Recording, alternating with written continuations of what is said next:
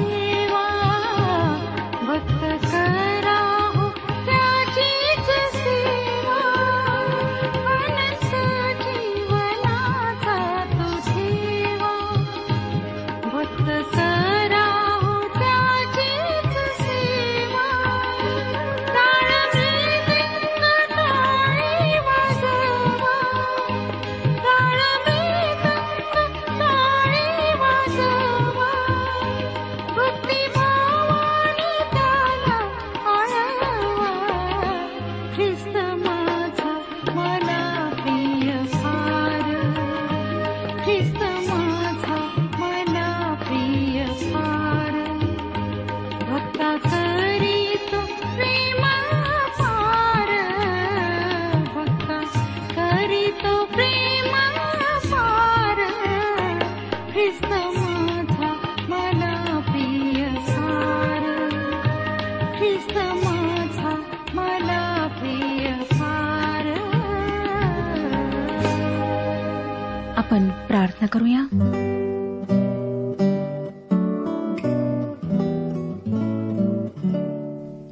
पवित्र पवित्र सेनाधीश परमेश्वर पित्या आमच्या उत्पन्नकर्त्या निर्माणकर्त्या तुझ्या गौरवी नावाला धन्यवाद देत आम्ही तुझ्या समक्ष येत आहोत. खरोखर प्रभू तू स्तुतीस पात्र आमच्या प्रशंसेला पात्र असा परमेश्वर आहेस. तू आमच्यावर दया केलेली आहेस. तू आजपर्यंत आमची काळजी घेतलेली आहेस. आम्हाला सर्व काही पुरवलेलं आहेस. पवित्र प्रभू तुझी स्तुती असो कारण आमच्यासारख्या तुच्छ लोकांवर तू दया केलीस आपलं प्रेम प्रकट केलंस. आज आमची प्रार्थना आहे की आपल्या पवित्र वचनांच्याद्वारे तू आमच्याशी बोल. पवित्र आत्म्याच्याद्वारे आमच्या जीवनात कार्य कर. हो दे प्रभू की आम्ही आमचा सर्व गर्व सर्व वाईट गोष्टी तुझ्या चरणाशी ठेवाव्यात आणि त्या गोष्टींना आपल्या जीवनात स्थान द्यावं. ज्या तुला आवडणाऱ्या आहेत. जे आजारी आहेत प्रभू त्यांना स्पर्श कर आरोग्य दे. सर्व लहान थोरांना मी तुझ्या पवित्र हातात देत आहे. ही प्रार्थना तारणाऱ्या प्रभू येशू ख्रिस्ताच्या गोड आणि पवित्र नावात मागितलेली आहे म्हणून तो ऐक. आमेन. श्रोत्यानो आज आम्ही स्तोत्रसंहिता ह्याच्या एकशे चार अध्यायाला सुरुवात करीत आहोत. ह्या स्तोत्राची मध्यवर्ती कल्पना आहे सृष्टीच्या उत्पन्नकर्त्या निर्माणकर्त्या परमेश्वराची उपकार स्तुती. हे निसर्गाचे स्तोत्र आहे. पहिलं वचन वाचूया. हे माझ्या जीवा परमेश्वराचा धन्यवाद कर. हे परमेश्वरा माझ्या देवा तू परम थोर आहेस. सृष्टीकर्ता परमेश्वराविषयी हे स्तोत्र सांगते. परमेश्वराच्या अद्भुत बुद्धी सामर्थ्याचे बलप्रताप यांचे वर्णन करून त्याबद्दल त्याची स्तुती करणारे हे स्तोत्र आहे. दुसरं वचन. तू पोशाखाप्रमाणे प्रकाश धारण करीतोस कनातीप्रमाणे आकाश विस्तारितोस. उत्पत्तीच्या पहिल्या अध्यायातील तीन ते पाच या वचनांमध्ये आपण वाचतो तेव्हा देव बोलला प्रकाश हो आणि प्रकाश झाला.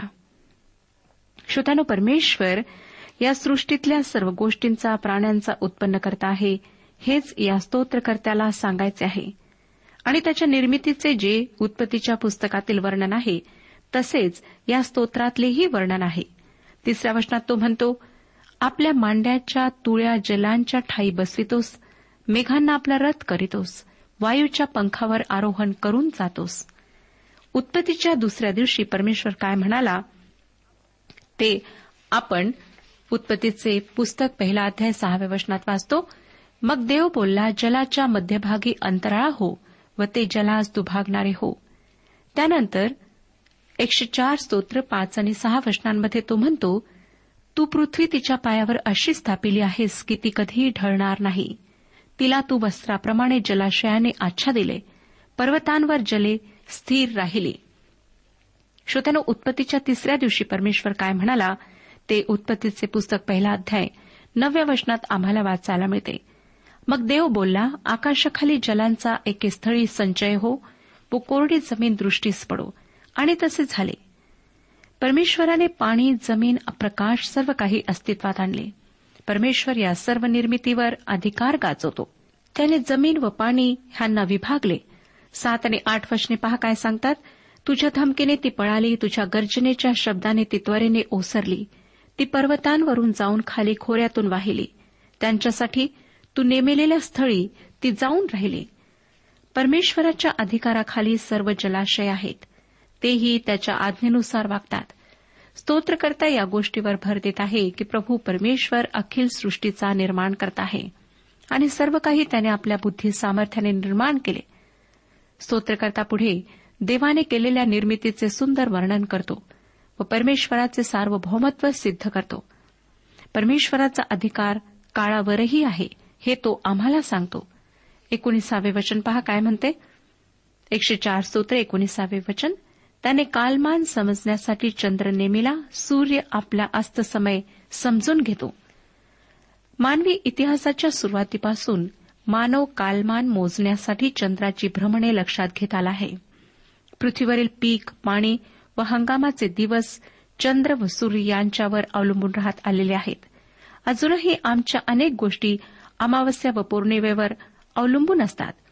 आणि त्यासाठी मूळ असलेल्या चंद्र व सूर्याची निर्मिती प्रभू परमेश्वराने केली. पाचव्या दिवशी परमेश्वराने कशाची निर्मिती केली? त्याने पृथ्वीवरील प्राणी अस्तित्वात आणलेत. स्तोत्रकर्ता एकशे चार स्तोत्राच्या पंचवीस आणि सव्वीसाव्या वचनामध्ये आम्हाला सांगतो एकशे चार स्तोत्र पंचवीस आणि सव्वीस वचने हा समुद्र अफाट व विस्तीर्ण आहे त्यात लहान मोठे असंख्य जलचर विहार करीतात. पहा त्यात गलबते चालतात त्यात क्रीडा करण्यासाठी तो निर्माण केलेला लिवाथान तेथे आहे.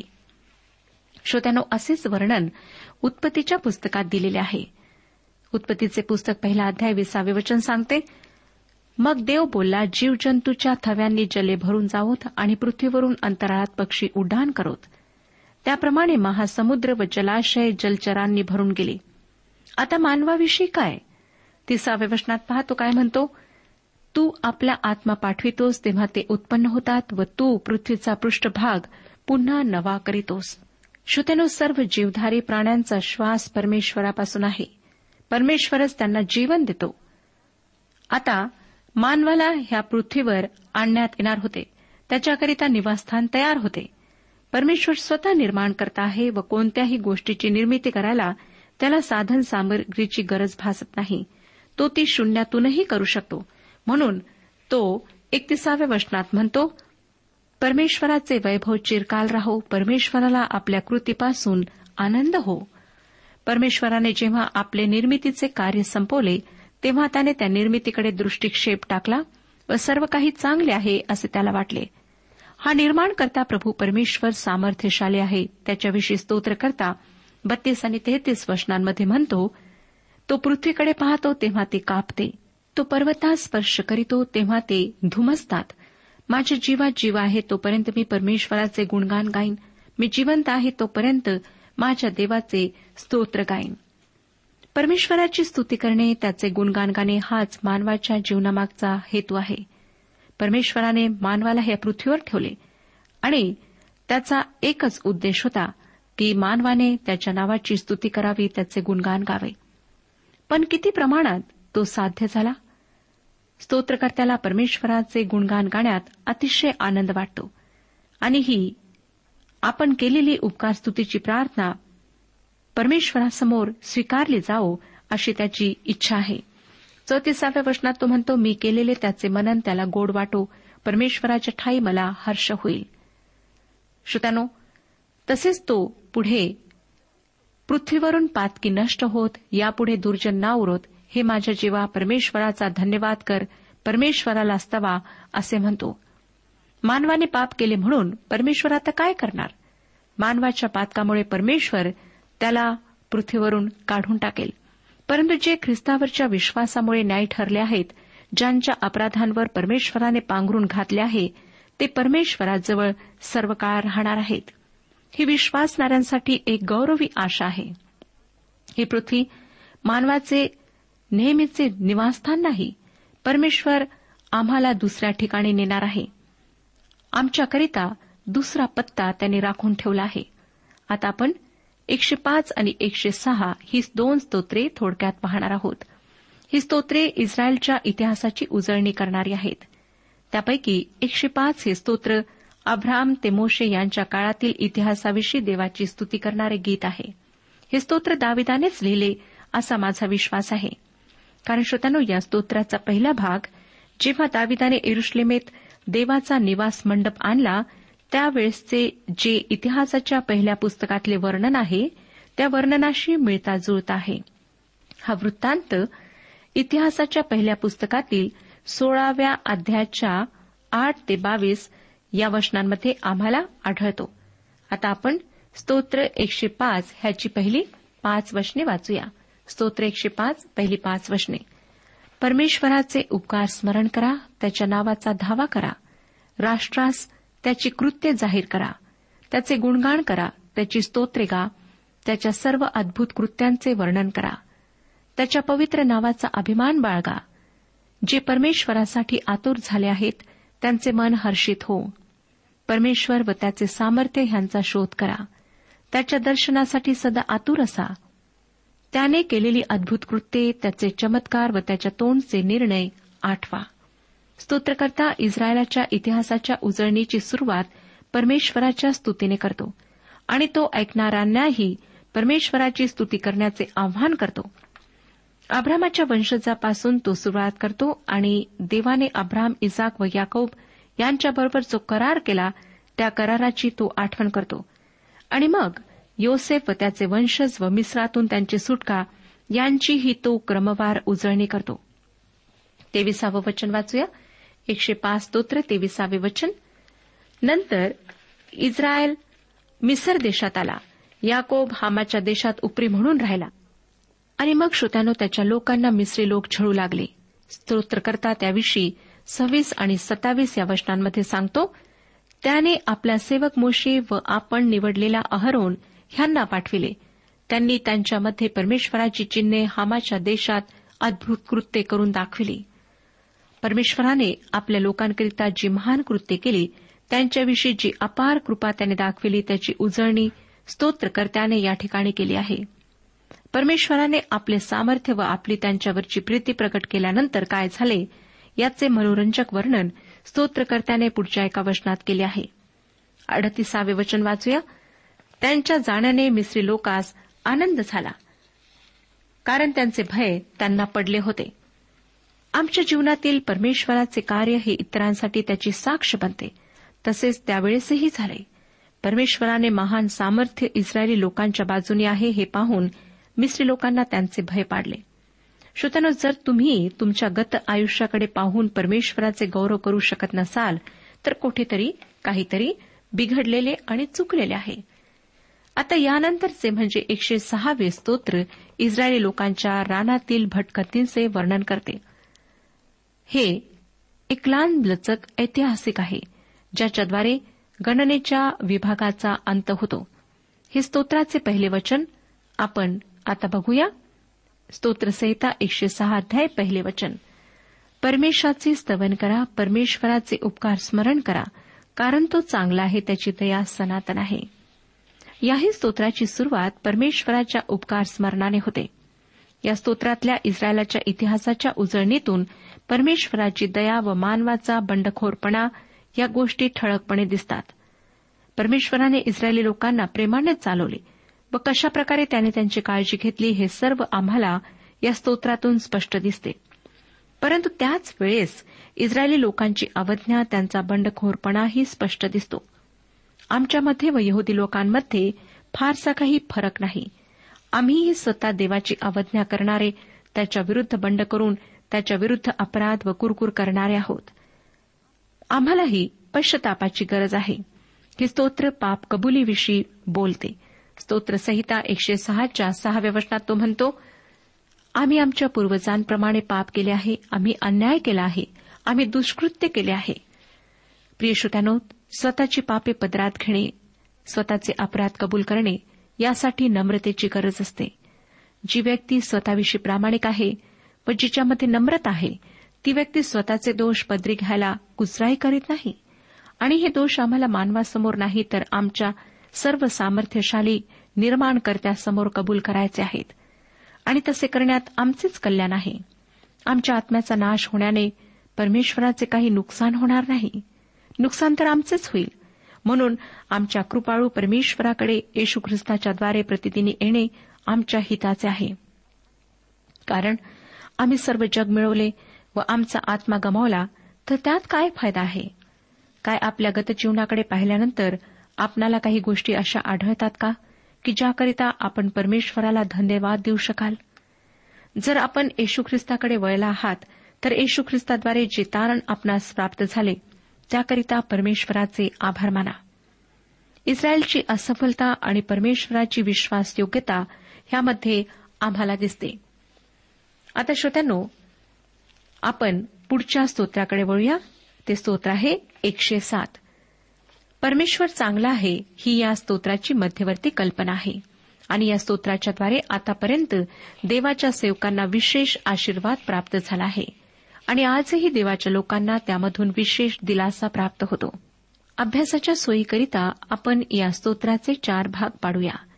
त्यापैकी पहिला भाग आहे परमेश्वराची तरतूद. तो यात्रेकरूंना मार्गदर्शन करतो. पहिले ध्रुपद तीन वेळा पुन्हा पुन्हा आले आहे. आठव्या वचनात एकविसाव्या वचनात आणि एकतीसाव्या वचनात. वाचूया श्रोत्यानो एकशे सात स्तोत्र त्याची पहिली दोन वचने. तो म्हणतो परमेश्वराचे उपकार स्मरण करा तो चांगला आहे. त्याची दया सनातन आहे. परमेश्वराने उद्धारलेले जन असे म्हणत कारण त्याने त्यास शत्रूंच्या तावडीतून मुक्त केले आहे. आम्ही जे परमेश्वरावर भाव ठेवणारे लोक आहोत ते आम्ही असे म्हणण्याची गरज आहे की तो चांगला आहे. त्याची दया सनातन आहे. तुम्ही जर खरे ख्रिस्ती असाल तर तुम्हाला असे म्हणण्याची गरज आहे. तक्रार कुरकुर करणे किंवा टीका करणे सोडून द्या. परमेश्वर किती चांगला आहे इतरांना सांगा. तो चांगला आहे परंतु आजच्या जगात त्याच्याविषयी खूप खूप गैरसमज आहेत. त्याच्याजवळ न येताच लोक त्याच्याविषयी गैरसमज करून घेतात. त्याला न ओळखता न जाणता त्याला दोष देतात. त्याला नावे ठेवतात. त्याच्या बाजूने सत्य बोलणारे थोडेच लोक आहेत. तुम्ही देवाच्या इतर कल्पनांचा विचार करा. लोकांना तारणारा देव माहीत नाही त्यांना संहार करणारा देव माहीत आहे. ज्याला तुमच्या वैयक्तिक जीवनाविषयी काही आस्था नाही रुची नाही तो त्यांच्यावर प्रीती करीत नाही. आजच्या सुसंस्कृत माणसाकडे पहा. त्याच्याही मनात देवाविषयी चुकीच्या कल्पना आहेत. परमेश्वर एक उत्तम मित्र उत्तम शिक्षक आहे ही कल्पना त्याला समजत नाही. कारण त्याच्या मनात देवाविषयी सर्व चुकीच्या कल्पना भरलेल्या आहेत. काहींना वाटतं देवाला संतोष देणे फार कठीण गोष्ट आहे. काहींना वाटतं की त्यांच्या चुका त्यांचे अपराध दाखवून त्यांना पकडण्यासाठी टपून बसलेला तो एक पोलीस आहे. होय श्रोत्यानो अनेक प्रकारचे गैरसमज परमेश्वराविषयी लोकांच्या मनात आहेत. ते परमेश्वर आपल्या वचनाच्याद्वारे दूर करू इच्छितो. देवाचे तारलेले लोक त्याच्या कृपेचा अनुभव घेतलेले लोकच केवळ तो चांगला आहे असे म्हणू शकतात. प्रभू परमेश्वराविषयी ही एक जाहिरात नाही हे एखादे घोष वाक्य नाही किंवा नेहमी म्हटले जाणारे एक साधारण वाक्य नाही. देव चांगला आहे ही एक सत्य परिस्थिती आहे. एकशे सात स्तोत्र तिसऱ्या वचनात तो म्हणतो आणि निरनिराळ्या देशातून पूर्व पश्चिम उत्तर व दक्षिण ह्या देशांकडून आणून एकवट केले आहे. प्रभू परमेश्वर लोकांना चारही दिशांकडून आणून एकत्र करीत आहे. हे लोक कोण आहेत? हे लोक अर्थातच इस्रायली लोक आहेत. चार ते सात वचने पहा. काही जण अरण्यात वैरान प्रदेशातील वाटेने भटकले. त्यास वस्तीचे नगर आढळले नाही. ते भुकेले व तानेले असल्यामुळे त्यांचा जीव त्यांच्या ठाई व्याकुळ झाला. तेव्हा त्यांनी संकटसमयी परमेश्वराचा धावा केला आणि त्याने त्यास क्लेशातून मुक्त केले. वस्तीच्या नगरास त्यांनी जावे म्हणून त्याने त्यास सरळ मार्गाने चालविले. श्रोत्यानो तुम्ही जुन्या करारातील पहिली पाच पुस्तके काळजीपूर्वक वाचली असतील किंवा त्यांचा आमच्याबरोबर अभ्यास केला असेल तर तुमच्या लक्षात आले असेल की यहुदी लोकांच्या पापामुळे त्यांना रानात भटकावे लागले. त्यांच्या कुरकुरीमुळे अविश्वासामुळे आणि बंडखोरपणामुळे परमेश्वराने त्यांना तसे होऊ दिले. ते जर परमेश्वरापासून दूर गेले तर त्यांची तशी स्थिती होईल हे परमेश्वराने त्यांना अनुवादाच्या पुस्तकात सांगितले होते. अनुवादाचे पुस्तक अठ्ठावीसावा अध्याय चौसष्ट आणि पासष्ट वचने. अनुवाद अठ्ठावीसावा अध्याय चौसष्ट आणि पासष्ट वचने. पृथ्वीच्या या टोकापासून त्या टोकापर्यंत देशोदेशीच्या लोकांमध्ये परमेश्वर तुमची पांगापांग करेल. आणि तेथे राहून तुला आणि तुझ्या पूर्वजास अपरिचित अशा काष्ट पाषाणमय अन्य देवांची भक्ती तू करशील त्या राष्ट्रात तुला स्वास्थ्य प्राप्त व्हायचे नाही. तुझ्या पायाच्या तळव्यास आधार मिळावायचा नाही तर तेथे तुझे हृदय थरथर कापत राहील. तुझे नेत्र निस्तेज होतील व तुझा जीव झुरत राहील असे परमेश्वर करील. यहुदी लोकांची शतकानुशतके ही स्थिती राहत आली आहे. जेव्हा जेव्हा त्यांनी देवाच्या आज्ञा मोडल्या तेव्हा तेव्हा त्यांच्यावर अशी वेळ आली. परंतु परमेश्वर त्यांना पुन्हा एकदा एकत्रित करणार आहे व त्यांना त्यांच्या भूमीत स्थापण्याविषयीचे आपले अभिवचन तो पूर्ण करणार आहे. देवाच्या लोकांच्या जीवनात देवाच्या तरतुदीचे हे सुंदर चित्र आहे. श्रोत्यानो हे स्तोत्र आज तुम्हाला आणि मला सुद्धा लागू पडते. आता आपण या स्तोत्राच्या दुसऱ्या भागात परमेश्वराच्या क्षमेचे चित्र पाहणार आहोत. तो बंदीवानांना कैद्यांना मुक्त करतो हे ते चित्र आहे. हे स्तोत्र स्तुतीने सुरू होते. ह्याचे आठवे वचन आपण वाचूया. परमेश्वराच्या दयेबद्दल व त्याने मनुष्यांसाठी केलेल्या अद्भुत कृत्याबद्दल लोक त्याचे उपकार स्मरण करत. हे वचन या स्तोत्राच्या प्रत्येक भागाच्या सुरुवातीला येते. या पुढच्या भागामध्ये परमेश्वर बंदिवानांना कशाप्रकारे मुक्त करतो ते व बंदिवासात असलेला मानव याचे चित्र आम्हाला पाहायला मिळेल. तसेच इस्रायलावर जो मोठा छळाचा काळ येणार आहे त्याचेही त्यामध्ये वर्णन आहे. दहावे वचन वाचूया. काही जण क्लेशाने व बेड्यांनी जखडले होते ते अंधकारात व मृत्यूछायेत बसले होते. हे तर कैद्यांचे हुबेहूब चित्र आहे. त्यांच्या वाट्याला फुलांची शया व सुग्रास भोजन नसते तर अंधकार कदान्न आणि मृत्यूची छाया त्यांच्या वाट्याला असते.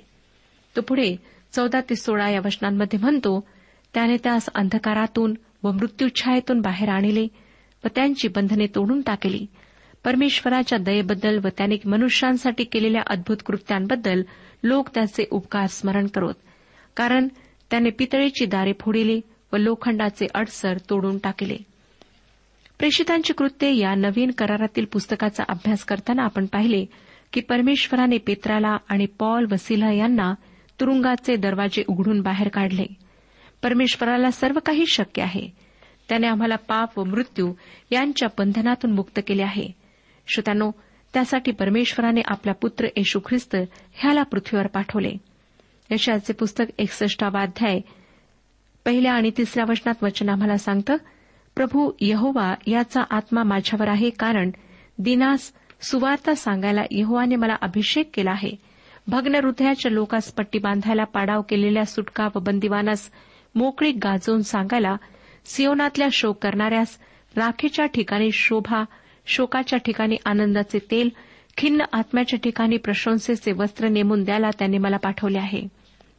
होय श्रोतानो पाप व सैतान यांच्या बंधनातून आम्हाला मुक्त करण्यासाठी प्रभू येशू ख्रिस्त ह्या पृथ्वीवर आला. त्याने आमच्या वाटेची शिक्षा स्वतःवर घेतली. एकवीस आणि बावीस वचनांमध्ये तो म्हणतो परमेश्वराच्या दयेबद्दल व त्याने मनुष्यांसाठी केलेल्या अद्भुत कृत्यांबद्दल लोक त्याचे उपकार स्मरण करत. ते त्याला उपकार स्मरणरूपी यज्ञ अर्पोत व स्तोत्रे गाऊन त्याची कृत्ये वर्णवत. खरोखर श्रोतानो परमेश्वराने आमच्याकरिता जे केले आहे त्याकरिता आम्हाला त्याची उपकार स्तुती करायची आहे.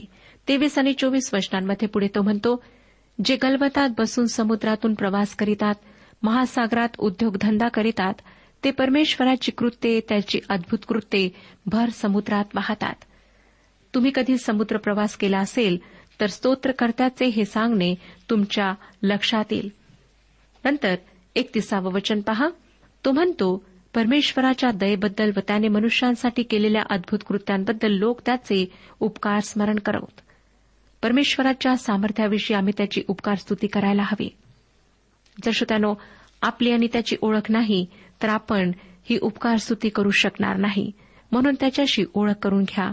ख्रिस्ताच्याद्वारे आपल्या जीवनात त्याला स्थान द्या. परमेश्वर आपला सर्वांस आशीर्वाद देऊ. आजच्या उपासना कार्यक्रमात परमेश्वराच्या जिवंत वचनातून मार्गदर्शन आपण ऐकलं. आजच्या या वचनातून आपणास काही आशीर्वाद मिळाला असेल यात काही शंका नाही. सुदैव जीवनविषयक काही शंका असल्यास किंवा काही प्रश्न असल्यास किंवा काही प्रार्थना निवेदन असल्यास पत्राद्वारे आम्हास अवश्य कळवा. आम्हाला अगदी आनंदच होईल. पत्र व्यवहारासाठी आमचा पत्ता लिहून घ्यावा. कार्यक्रम उपासना पोस्ट बॉक्स क्रमांक एक शून्य दोन बेजनबाग नागपूर पिनकोड क्रमांक चार चार शून्य शून्य शून्य चार. आमचा ईमेल अॅड्रेस आहे Marathi T T B at radio eight eight two dot com. Email address पुन्हा एकदा ऐका Marathi T T B at radio eight eight two dot com. बरं तर आता इथंच थांबूया कारण आपल्या कार्यक्रमाची वेळही संपत आलेली आहे. पुन्हा आपली भेट आपल्या पुढल्या कार्यक्रमात तोपर्यंत नमस्कार.